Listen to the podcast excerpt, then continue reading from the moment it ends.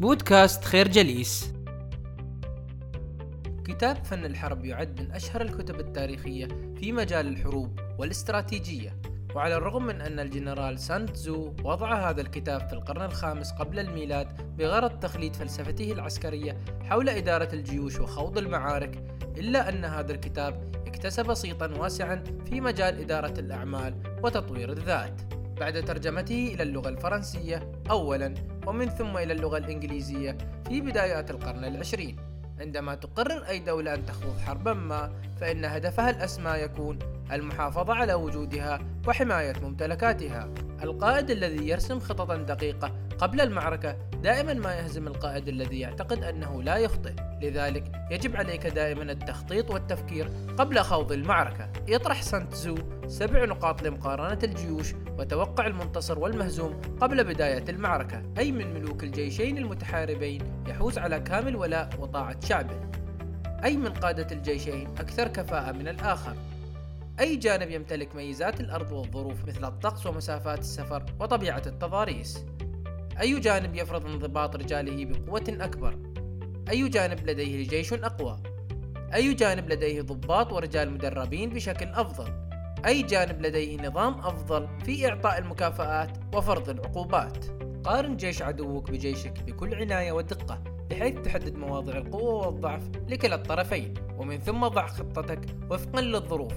إذا كنت تعرف عدوك وتعرف نفسك فستكون دائما المنتصر. الفكرة التخطيط الصحيح ومعرفة العدو سبب رئيسي في تحقيق الانتصار. أثناء الحرب يكلف الملك أحد جنرالاته مسؤولية قيادة الجيش. بالتالي يكون قائد الجيش تحت إمرة الملك مباشرة.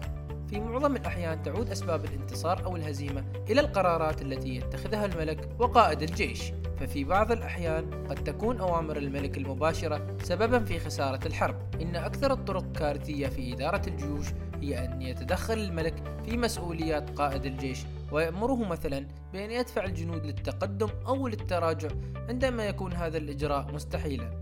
هذه الأخطاء قد تهز ثقة الجنود في قائدهم وبالتالي تسبب الهزيمة. في المقابل يمكن لقائد الجيش بأن يرتكب أخطاء فادحة تسبب في خسارة الحرب. يمكن أن يكون القائد متهورا ويقود جيشه إلى الدمار أو يمكن أن يكون جبانا وينتهي به المطاف أسيرا لدى جيوش العدو. كذلك من الممكن أن يكون القائد مغرورا إلى درجة تجعله يستثار بسهولة من تصريحات أو رسائل العدو. على قائد الجيش أن يتجنب وضع جنوده في إحدى السيناريوهات التالية. أن يدفع جيشه ضد عدوه بعشرة أضعاف حجمه مما يؤدي إلى فرار جنوده. أن يكون جنوده أقوى بكثير من الضباط الذين يرأسونهم مما يتسبب في العصيان وكسر الأوامر. أن يكون جنوده ضعفاء للغاية جسديا وذهنيا مما يعرضهم للانهيار تحت التدريب أو نتيجة لأوامر الضباط.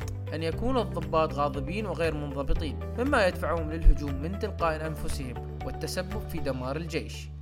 أن يكون قائد الجيش ضعيفا ومترددا في اتخاذ القرار مما يضعف قرار الجيش ويفقده انتظامه أن يكون قائد الجيش عاجزا عن تقدير قوة العدو مما قد يؤدي إلى استخدام كتائب غير مكافئة لقوة العدو والتسبب في هزائم ساحقة.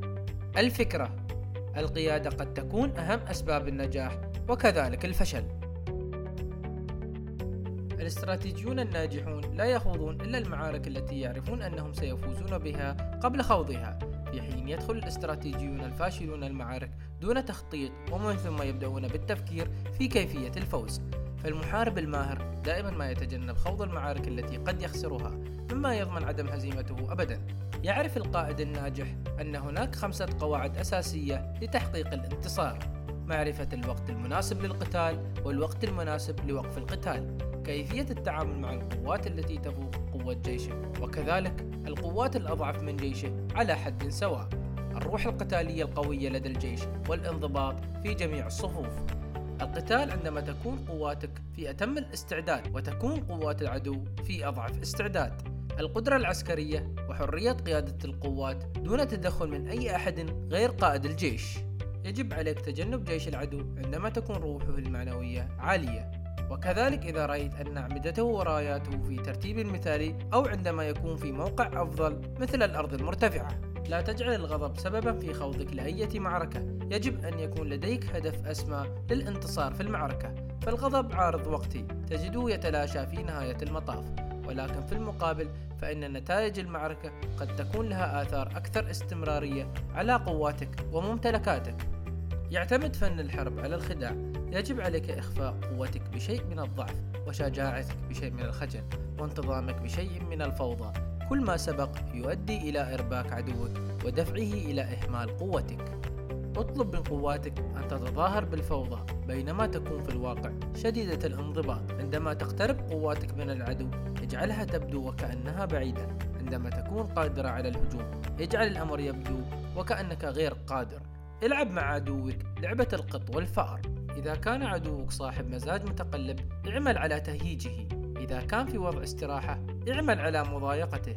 رأيته في وضع مستقر وهادئ أجبره على التحرك. فالمحارب الذكي دائما ما يأخذ المبادرة ويفرض إرادته على العدو. هاجم العدو في نقاط ضعفه الدفاعية لكي يندفع للدفاع عنها. أجبره على الكشف عن نفسه حتى تتمكن من البحث عن نقاط ضعفه. أبقي عدوك دائما في تخمين المكان الذي ستهاجمه فيه مما يجبره على التفرق ونشر قواته فالضعف العددي لا يأتي فقط من الأرقام ولكن أيضا من الاستعداد للرد على الهجمات المتعددة الفكرة الخدعة والتخطيط الصحيح من أهم أركان الانتصار في الحرب.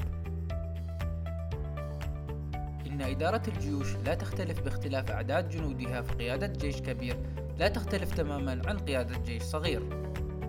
كل ما عليك فعله هو تقسيم رجالك إلى مجموعات أصغر ثم استخدام إشارات مثل الطبول أو الرايات أو حرائق الأشجار لتوجيه قواتك. نتيجة لذلك سوف تحرك جيشك ككتلة واحدة ولن يجرؤ الجبان على التراجع. كذلك لن تترك مسؤولية القتال للشجعان فحسب. القائد الماهر يقود جيشه كما لو كان يقود رجلا واحدا بيده. عامل جنودك مثل أبنائك المحبين وسيقفون بجنبك حتى الموت.